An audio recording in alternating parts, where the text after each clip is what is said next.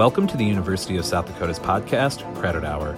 We know the COVID 19 global health pandemic is raising all sorts of questions about the way we live. Over the next several weeks, we plan to share the perspectives of some of our faculty in fields like public health, economics, education, and more, in hopes they can shed light on this situation and the path forward. As always, thank you for listening and go Yotes. On today's episode, we speak with Kari Oyen, an assistant professor of school psychology, about maintaining emotional and mental health during the COVID 19 crisis. Hi, Kari. How are you doing this morning?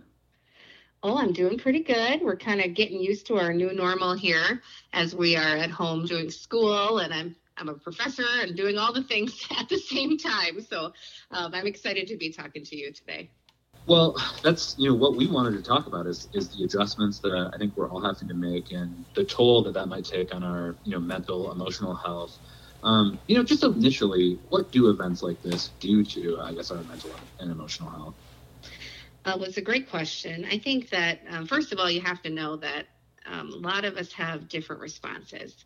And so, you know, there can be a single event and then people interpret it in a different way. Um, but by and large, when we're um, exposed to fairly significant stressful events, you know, there are some like physical things that start to happen. You know, I think initially when you have kind of what they call acute trauma, again, you would be interpreting this event as being slightly traumatic. Um, typically, first what happens is you kind of go into shock. Um, you know, there's kind of a fight, flight, freeze kind of mentality is kind of the most common um, responses that we see to stress. You know, little things can start to happen. Um, when you're in shock, it can decrease your blood pressure, and even your body temperature, your muscle tone, and and then what kind of happens is that you get this onslaught of of neurotransmitters. Um, your body starts to release them to kind of fight um, all this stress that happens to you. And you know, initially when that starts to happen, it can help you cope. Um, it's kind of again it's the resistance that your body is is exhibiting. Um, the problem and, and what i guess i'm glad to talk with you guys a little bit about today is when you have that for a long time because eventually your body starts to get exhausted. You know you can't have that initial super stressed out then you have all those neurotransmitters at the ready ready to fight and all of a sudden we've had to try to do that for a long time um, again then you start to your body defenses start to break down you know, this is where a lot of this irritability can come um, into play, and your organization and your planning starts to go south, and um, even like how you're perceiving social cues um, for other people starts to uh, be impacted. So, you know, again, I think that it is important to know that some people that are exposed to this event are less um, impacted you know, they actually are talk about post-traumatic growth in that they, you know, are feeling lots of positive things, spending time with your family, you know, being able to and maybe unplug a little bit and enjoy scenery and things that you've not been able to enjoy before. So some of those things are happening too, but but I do think it's it's wise and and fair um, to be able to say for some people this is kind of a, a big traumatic event that's been happening. You, know, you, you talked about this a little bit, but I kind of analogize it, I guess, to you know when someone passes away, they talk about like the stages of grief that mm-hmm. somebody goes to. Um, you know, it, it, does a situation like this? I mean, are there stages that we will likely kind of go through as we all process this? Yeah, I, I, I really appreciate this question. I think that when it comes to our response, I think there's a few things we have to be aware of you know, first of all, when it comes to a, a term that I like to use, like called psychological triage, um, but it's this idea that we kind of take a look and see how different people respond to different events. Um, typically, there are some things that make you either more or less likely to respond to a stressful event. Part of it is physical proximity, like how close are you to that crisis event? Now, for all of us, we're getting fairly close to it physically, meaning that we're having to stay home. You know, some states are in like a shelter in place. You know, we are a little, we're more at that social distancing um, level at this point, but, you know, that is fairly close to us. The other piece of it is the emotional proximity. So for some people, you know, for me, for example, I don't know a person that has COVID 19. However, it might be a different experience once I start to have friends or loved ones that have experienced it. And then it also depends on how how bad it is for them. You know some people get covid-19 and then they recover. 80% of people recover. Um, but there are some cases where um, you know they don't. I think about we just received word this week that there was a teacher um, there was a teacher in Huron, um, and and she ended up passing away, and it just makes no sense. And again, that's that emotional proximity. You know, the people that surround her, the people that love her and know her, I think that they are going to have a different response right now um, than other people. And then there's also individual risk factors. You know, your own mental health. You know, if there are availability of social supports to you, um, your previous experiences. Some people have experienced traumatic things before. They're more likely um, to have a harder time with traumatic experiences now. Um, again, poverty, we know poverty can be a really big risk factor, and that's about having access to resources and things like that. You know, but getting back to your question in, in terms of stages, um, I, I do think initially we tend to have more of a kind of a fight, flight, or freeze response. And again, that can be very, very good in the short term. If you think about like those stories you see on TV where like heroes kind of step in and they drag somebody, you know, from a burning car or they lift a car off of somebody, you know, that's because people had kind of a, a fighting instinct and the adrenaline started pumping and they started, you know, responding. And I think there's been a lot of cases of that in, in our media about people doing great things. What's hard is when it's prolonged. So I think that in terms of stages, what, what we really have to be aware of is this kind of stage of exhaustion for us. And and I do wonder a little bit about it kind of going from different stages even during the day. You know, I think there's certain parts of my day. If it's sunny out, I think I feel a little more optimistic. Um, like now we're we're gonna get some some snow in. I think that's gonna be a little harder for people um, to be kind of hung up. So um, so I think that's kind of it's it's a lot of uh, different factors at play. You know, you you kind of mentioned, I guess, maybe the short term implications. Um, are there long-term implications that an event like this will have on you know our like collective mm-hmm. mental health yeah i think that, that a lot of us it's a lot of mental health professionals in particular you know i work really hard with the national association of school psychologists and we've been uh, having a lot of these conversations about you know what will it be like when kids go back to school what will it be like when we kind of have to be reintegrated into kind of our quote unquote typical responses and I think that it is really important for us to know that when you have kind of that hyper arousal for a really long time, um, what can happen is that, again, you've been flooded with neurotransmitters. They even talk about like kids that have experienced trauma, um, they have larger amygdalas. Um, and so, amygdala is a part of your brain. And what it does is that it senses threat. And so, it's the thing that kind of tells you something's not right here. And so, what can happen is that if you experience and you're perceiving a fairly traumatic event, it can make it so that even if you're presented with something fairly neutral, it can be perceived by you to be a threat.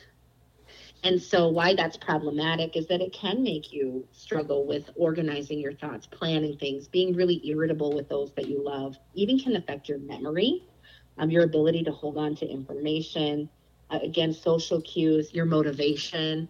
Um, and so, again, I think it is really important to understand that um, some of these things can really have long term impacts. And that's why we want to have conversations right now about ways to mitigate it. Well, let's talk about that. I mean, what are some ways that right now we can process this experience in a healthy manner? Yeah, I think that first of all, um, I think we have to kind of be honest with ourselves and give validation to our feelings. I think that um, what can be problematic right now, and, and I'm feeling it for myself too, is that you go on social media and you see all these people just like rising up and they're taking these pictures you know they're perfectly homeschooling their children um, they're perfectly making these beautiful meals and they're just there's no problems at all as they're staying at home and and and i think what's problematic is that typically the pictures that we put out on social media aren't the whole story. Typically, we, you know, maybe we've taken four or five or 27 pictures and we pick the best one, right? And and so I do worry a little bit about um, kind of the uh, impressions that we're we're giving to ourselves, saying like, well, everybody else has this all figured out, and I'm the only one having a hard time. And I think more than anything, I want people to hear that this is a hard time. And there are some things that that I just, you know, I feel sad about. You know, I'm a professor who happens to love my students. And so it's it's sad for me to not be in Delzell having office hours, meeting with students about research projects and and meeting in class face to face and and and talking about, you know, for example, the NCAA tournament. I have to be, happen to be a huge USD women's basketball fan and and this is sad for me and and, and so sad for them i mean it's so much more sad for them but um, but i feel some of that grief too and so i think the first step is honestly allowing for a space to be there saying that this is hard um, however we don't want to live there um, the other things i think we really need to do is we really need to respond to all this uncertainty with finding ways that we can have some more certainty in our own lives and so, for example, it's simple things, and I know that a lot of people have have discussed some of these things on on media, but honestly, some of the best things you can do is really setting up a schedule. It can sound a little ridiculous, like I'm living by myself and I'm going to set up a schedule, but but what it does is that it helps you establish a new routine. And so even this morning, I, you know, I got up and I kept thinking, well, it doesn't really matter. I'm getting on a podcast. I don't have to shower. Nope, you guys wouldn't know if I'm wearing my jammies. Um, you wouldn't know if my hair is a mess. Uh, however, we know that it's so good to get up in the morning. I started, uh, I get up in the morning. I end up calling my mom every day. I have a cup of coffee and call my mom, and we chit chat about something. And then, you know, I shower up and I just get ready for the day. And having some of those things can be really important. I think having certain times that are more free time, having times that are more academic time, um, to work on your schoolwork and or your work work i think having a space to do it is really important even if you have a small space having some sort of kind of designated spot um, where you're doing work can be really really important and then there's a lot of things about exercising and getting enough sleep um, and eating well i think that can be really important well no i, I really identify with a lot of that um, you know, I'm a graduate student, and so I, I live alone. And I guess I wasn't surprised, you know, as we entered kind of the um, period of social distancing and how mm-hmm. difficult the social isolation would be. I mean, I kind of anticipated that. You know, beyond just checking in with friends, you mentioned, um, I think, a, a, bunch of really great ideas about setting a schedule and stuff like that. No comment on whether or not I am wearing my uh, pajamas right. Um, it's unknown. yeah, status of jammy pants. um, but, I mean, you, would you have any other tips for people maybe who are yeah. who are in kind of these extreme isolated situations and just mm-hmm. how can they manage this, stay connected to the world without you know sometimes going on social media, which sometimes mm-hmm. good and also sometimes you know I feel like it might yeah. you know, aggravate what I'm feeling in, in, in some ways. Mm-hmm. And the other thing, this is just a side note to to kind of add in there, is that you know it's how much news we're consuming so if you're like sitting by yourself in your house and all you're spending your whole day, you know, watching 24/7 news outlets about the uptick in, you know, deaths and the uptick in diagnosis, that also can have a pretty significant impact. So, you know, some of my advice really is try to monitor your news uh, intake. So I, I do think it's good to be aware. Um, I have kind of for myself has have prescribed. I happen to just love the morning news. And so what I've noticed is that the national morning news and the local morning news, I've kind of picked a couple that I like that don't spend their whole time talking about COVID 19. They do talk about it, but then they also talk about other things. And so I watch a little bit of that and then I turn it off. And I think some of that can be really, really important. So I, I would say that's number one if you are certainly living by yourself. I think you bring up really good points about, you know, how to be connected at a distance. I think that it doesn't just have to be um, phone calls. Although I, I think each day, if you're living by yourself, you could kind of think about one person I want to reach out to each day um, and make sure that I'm connecting with them. Uh, the other things that I've seen that I actually think are really fun and kind of corny but cool is um, having things like um, Zoom dinners. So one of my friends yesterday, they said it was taco dinner night and they all made tacos at their house but they all had dinner together, right? They put it on Zoom and they're all having tacos together. Um, and I know it seems dorky, like, oh, that doesn't really matter, but there is something about it that makes you feel like, well, we're having this shared experience. So I do feel a little less alone. Um, you know, I think that the other piece of it is because you might be by yourself, I think you have to be even more intentional about a schedule because there's nobody going to be there to like hold your feet to the fire about working out, for example. um, so I think you really, really have to be intentional about saying, you know, every day at three o'clock, I'm gonna, I'm gonna do something in terms of exercise. You know, I'm gonna really make sure that I'm eating well. I'm really gonna make sure that I'm not either sleeping too much or sleeping too little. Um, so I do think some of the, those things can be really, really important. Um, but the last thing I will say is that if you are trying all these things and it's not enough, you know, if you're if you're feeling like I am doing all these things that she says and it's not making me feel any better, um, I do think that it's really important to, for everybody at USD and across the nation to know that there are people here to help. Um, at USD in particular, if you're part of Coyote Nation, we do have a counseling telehealth service and they are more than willing to talk with you. And what's what's really cool about it is that they can talk with you at a distance. And so I do I, I did want to say the number out loud just during this podcast, just in case that might be you and you might be feeling like this is too much. Um, the number they have is 605 658 3580. And, and again, these are available if you just, you can even go on our uh, Google, or excuse me, our, our USD page, and you can find that number too. But um, I think it is important to understand that, that we really are all in this together, and it is a shared experience. that's really hard, um, but you don't necessarily have to do it alone, even if you are living alone. No, I mean that that it really resonates with me. Um, a lot of what you said, um, especially I think about keeping a schedule. It's it's funny. Like I said, I'm in graduate school, and I've noticed that you know, the most difficult week I thought um, was that extended spring break week. Um, once we sort of had gotten back into school and you could, you know, set a little bit of a schedule, it did normalize, um, you know, my day a little bit. You know, I, one thing I, I, you know, think of is just how this crisis affects people in, I guess, different ways. And so, you know, you have, I think today I saw it was like up up to six million people um, had filed unemployment claims. Yeah. And you know, a, lot of these people are obviously facing severe financial uncertainty. You had mentioned how poverty can be, um, you know, a, a, severe kind of inflection point with mm-hmm. uh, mental stress. I mean, would you have any advice for individuals who are facing? I mean, real concerns, obviously, um, about you know their, their financial security, but you know the effect that that obviously will have just on their emotional and mental well-being. Mm-hmm.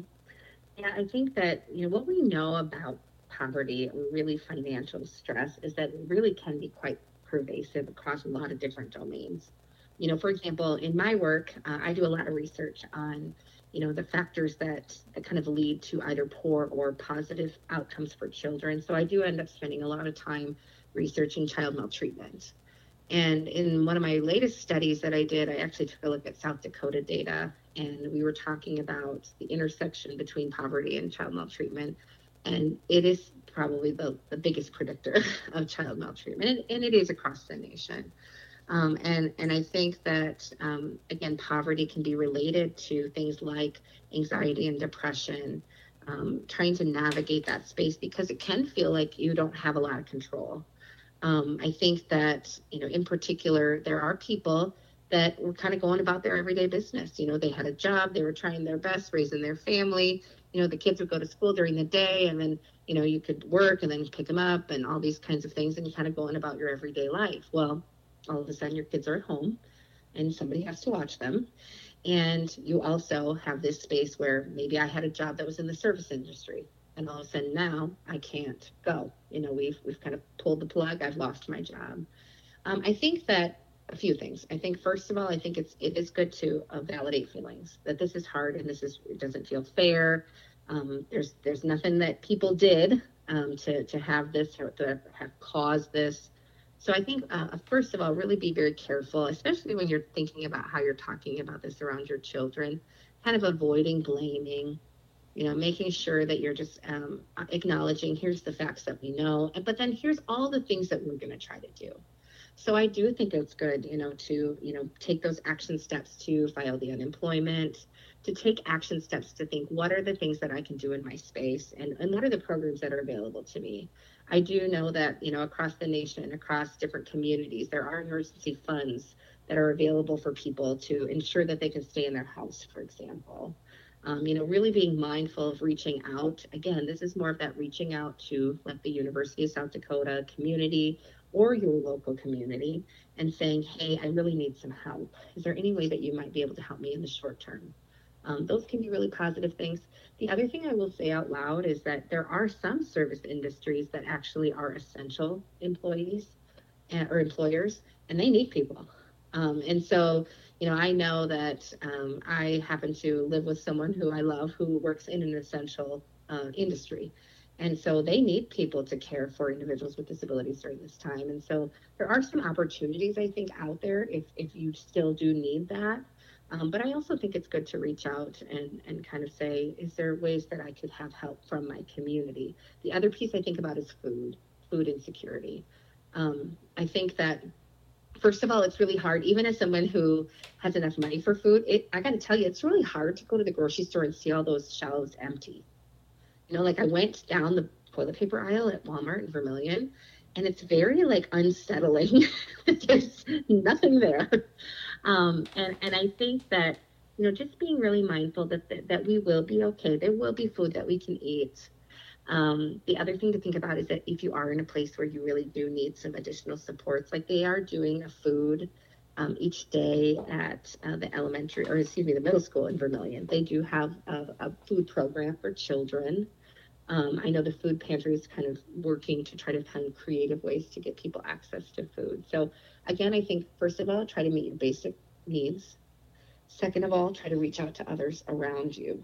And, and again, if it does get to be too much, I also think, regardless of your status, regardless of your poverty level, I do think it's good to get help from mental health professionals um, if you feel like you need that. And there are a lot of telehealth services. So I gave you the number for USD, which is primarily for um, USD students. However, they also have telehealth services that are through things like the Child Mind Institute that's, that are for families. So if you go to the Child Mind Institute and you search telehealth, they actually have a program where they there are mental health providers across the nation that you could meet with. So those are kind of a few tips I probably have. You know, on the opposite end of the spectrum, um, I think you have people maybe who can continue to work, and so their concerns might not immediately be the financial insecurity um, that they might be facing, but they're still having to manage a household. They might be having to take care of their kids, try to you know ensure that they're continuing their studies. They're also having to plug into work meetings. Um, how much should we be acting like everything is normal and we should just be going about our daily lives? How much of this is just about surviving, you know, mm-hmm. the moment with as much sanity as we can intact? Yeah. Um, so this is the camp I live in. so um, I, of course, I'm a professor. I'm also a researcher. I also do a lot of, you know, public speaking, things like that. I also happen to be a mom of two beautiful girls. And at this point, it's it has been it's it's not easy. Let's just say it out loud. You know, it's it's impossible to do all those jobs at the same time.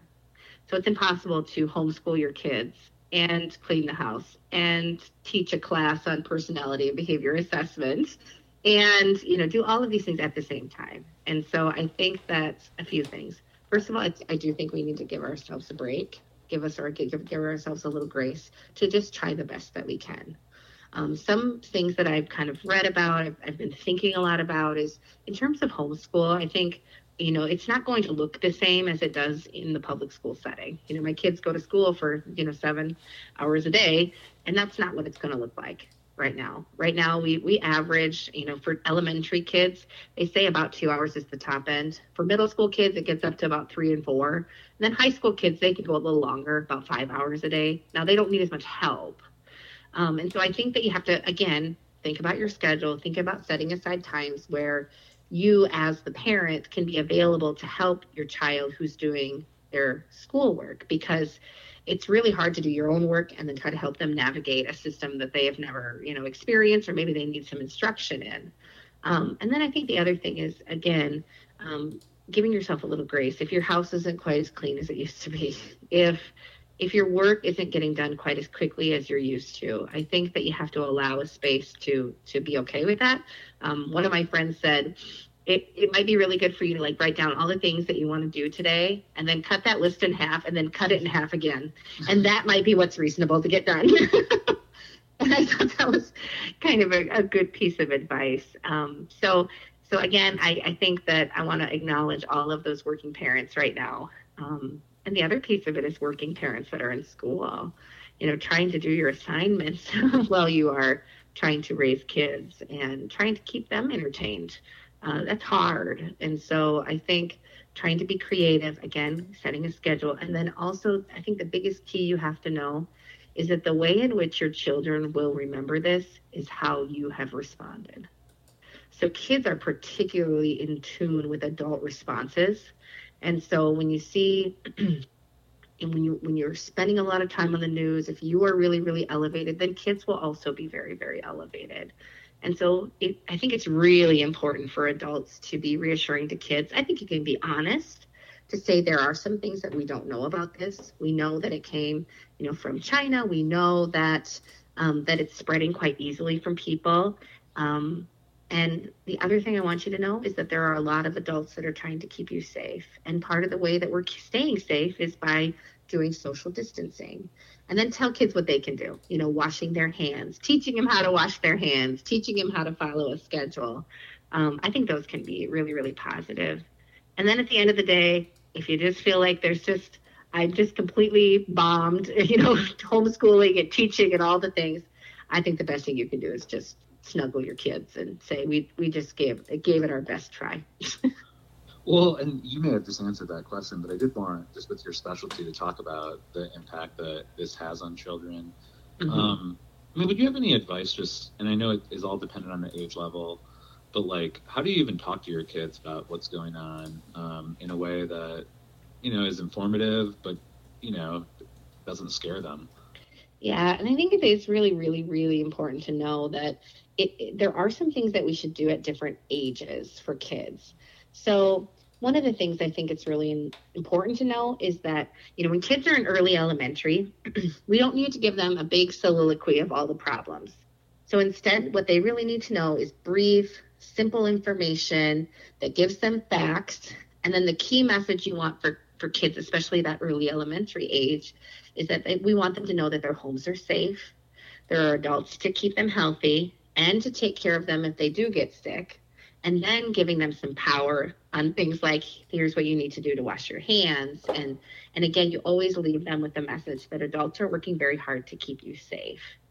Now what's different is that as kids get older and they get to upper elementary it's really it's really important to know that they'll get more vocal about asking questions.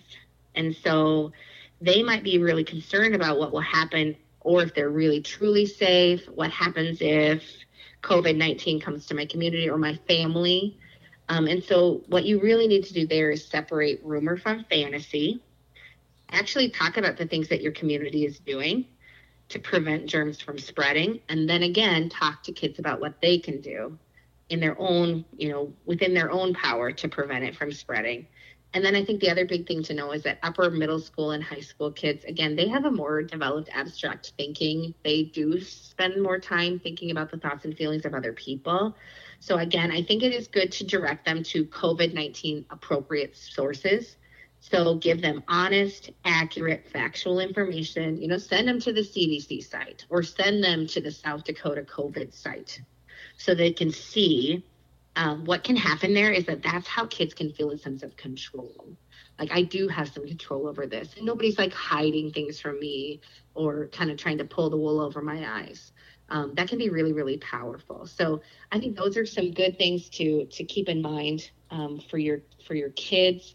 I think the other thing is to just again really be mindful of being calm and reassuring, and then also as an adult being available. And I think it can be kind of hard because there is a tendency like we're together all the time. You know we're kind of like sick of being together. Um, but making sure kids know that even if my door is shut or even if um, i'm taking a little break myself i'm always here for you. And we always can talk about things that are really easy to talk about and things that are really hard. Um, i think that can be really good for kids. You know what about i guess college age students? Mm-hmm. Um, you know obviously just so much uncertainty. What advice would you offer students who might have anxiety about their future, starting a career in an environment like this? Mm-hmm. Mm-hmm. Um, a few things. First of all, I think that as college students, you might be most informed about how this will change the world. I just keep thinking you're learning in a time where this world is changing and we need you. So, for example, I teach future school psychologists, and we have a high need for mental health providers in our state and across the nation. And so, what I'm really trying to do is really spend a lot of time empowering college students to know that we need you to keep going to school.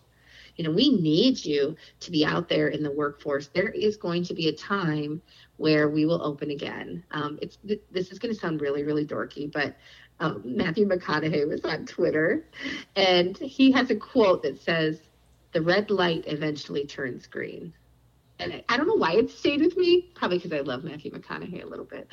Um, but I, I just think that it was kind of a good line in that we might be in a red light right now, but it doesn't mean that when you're in that red light that you can't get ready for that light to turn green again, because it is going to turn green. You know, we will be back in Delzell um, teaching. I will be back in the Coyote Sports Center cheering like a maniac with the women's basketball team and the men's basketball team and and all of those things will come again and we should be ready. And so i think as college students understanding this might feel like a really awkward time it's awkward to do all these zoom classes and it might be awkward to try to do your assignments while you're like at living at home with your mom and you're like i'm 21 and i don't really understand how this is all working. However i think that if we reframe it and we think about this as a time of growth try to learn as much as you can about the subjects that you're doing making sure you're um, engaging with coursework asking your professors really hard questions. We kind of like that because it makes us think. Um, that's going to get you ready so that when it when that light turns green you're going to be ready to get out there. And again i want to highlight that there's lots of jobs that we're going to need even right now. So um, again i don't think we can lose hope right now for advancing our education you know i don't want to take up um, too much more of your time i mean there are obviously people who just have unsafe family situations um, mm-hmm. Is there a particular danger in moments like this for children or people maybe in abusive relationships? What advice would you offer them? Mm-hmm. Yeah, I really appreciate your question on this because it's something I think about all the time. Um, again, I study child maltreatment data, and so I do know that you know the number one reporter is social workers. The number two reporter of child maltreatment is school personnel, and and reason being is that all kids go to school, and so right now we have all these kids that are not being kind of seen by other adults. And I am worried about that.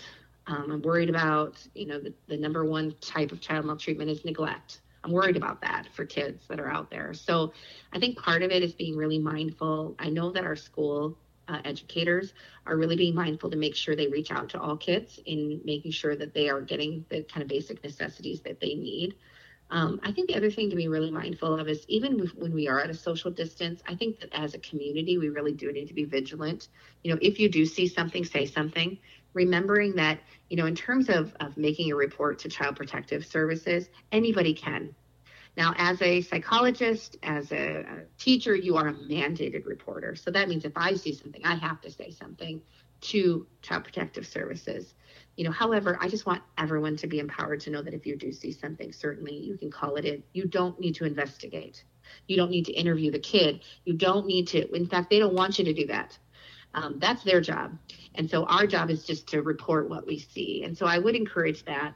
If you are yourself in a situation where you are really feeling um, like there's no way out i do think that that's at that point where you need to reach out to somebody i think that finding a safe space to be and then making a call can be really important.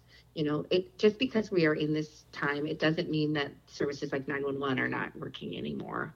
Um, and so, so do know those kinds of things. But, but it is something I think about, and I do hope and and and and hopefully as community members we can just really be super vigilant and kind of caring for and, and kind of looking out for those are, that are the most vulnerable during this time. You know, the last question I have for you is, to be honest with you, probably the one that is on my mind the most. Mm-hmm. Um, and it just, the sheer magnitude of this situation is is I think overwhelming, and especially when you um, you know read the news and you listen to CDC projections about um, you know the possible death toll. I mean, they're thinking that under a best case scenario, it'd be like 250,000 people in the United States alone mm-hmm. that pass away, mm-hmm. and you know you combine that with the economic, social, political um, you know instability that an event like this causes it's just mm-hmm. difficult, I think, to comprehend the magnitude, especially when you know it will probably get worse before it gets better, right? I mean, right. Yeah. How do we mentally prepare ourselves, I guess, for the next? You know, I mean, that's the thing. That's part of it, right? We don't, yeah, really we don't know. Long, but yeah. I think for the foreseeable future and, and probably, mm-hmm. um, you know, for at least a few months. I, mean, I think that that's an accurate characterization. I mean, what can yeah. we do to just prepare ourselves for this? Yeah, I think that um, first of all, I think we have to be honest with ourselves that, that that does cause some anxiety. When I hear those numbers, when I see those things again, when I saw that that story about that that beautiful teacher in Huron who was 51 who died. I mean, it just doesn't make any sense. So first of all, I do think we have to validate our feelings about that. Um, the second thing I think is really important for us to know is that, you know, I I don't think that we can take that big bite all at once. If we tried to take that all in, it's just too much for your mental health. It'll stress you out. That's all you will be thinking about. You will not be able to move forward because it would be crippling. And so instead, I think that it is really, really important, um, first of all, to take a deep breath. Um, I do actually think it's really important, even though I kind of think this is a little hippie-ish. And and I got to be honest with you, somebody once taught me this breathing technique, and I thought, oh, that's never going to work for me. you know, like I'm way too uh, academic for that. Um, but I remember that it was this Dr. Elaine Fletcher Janzen. She talked to us about how sometimes you have to um, do some things to activate your parasympathetic nervous system. And when you do that, it can help you to calm down in real time. And so she taught us this technique of breathing in for four seconds, holding it for two seconds, and then breathing out for six seconds, and then holding it for two seconds. And you do that for a little while. And I can remember I was uh, I was in the conference and I'm rolling my eyes because I'm, you know, I'm an academic. You know, these are not the things I'm going to be spending my time doing. But I thought I will, you know what, I could do it while she's talking. So I ended up just starting this breathing thing while she was talking to me. And all of a sudden, I got to tell you, I did it for about, you know, three or four minutes. And I thought, by God, if I don't feel a notch better. And I thought, my gosh, now I'm a hippie. Now I'm a hippie and I'm just spending all this time doing the breathing. Um, but first of all, I do think that even as you just said those things to me, it made my heart kind of start racing. And I'm thinking, there's all these unknowns. So I think number one, in real time, you have to find ways to calm yourself down. Um, the other thing I want you to, uh, I want everyone to kind of spend some time thinking about is let's not try to get through the next eight weeks. Let's try to get through the next hour or maybe the next five minutes if that's too much. You know, what are things that I can do at my own house? So even though I said these things are kind of what we say to kids, I also think that we need to hear them as adults. You know, there are a lot of adults that are trying to keep us safe. And by practicing things like social distancing, by staying at home, you really are doing your part to try to prevent the spread. Um, I also think um, finding times in your day that you can spend not thinking about COVID, which can be hard. Um, I think it can be really powerful. So, for I mean, I know I already talked about this, but I've been really. Um, I live out in the country. I live on the corner of gravel and gravel. I'm like made. I guess I think I'm, I'm like made for social distancing out here. I mean, we're, we're already distant, um, but we do, do a lot of walking and i think that that's been really really good um, to try to manage again some of this um, anxiety so so I think that um, two things. Again, I think that this situation is hard. I think that there are a lot of people that are grieving things that they've lost because of this. And it's not one person's fault. And I think it's okay for us to say out loud, this is hard. I wish things were different. I wish that I could just be driving downtown Vermillion and like hanging out at Dakota Brick House and having a little Bunyan's burger, you know, my fave. Um, but because we can't do that, let's think about creative ways um, that we can still be connected and together. And let's just try to get through today. No, Kari, thank you so much. I, I really appreciate the advice. I really appreciate you sharing this perspective with our audience who understandably is going through all of this just like we are. Um, I wonder, do you have the number one more time of the um, USD mental health services? Yeah, that yeah. You could just read for our audience.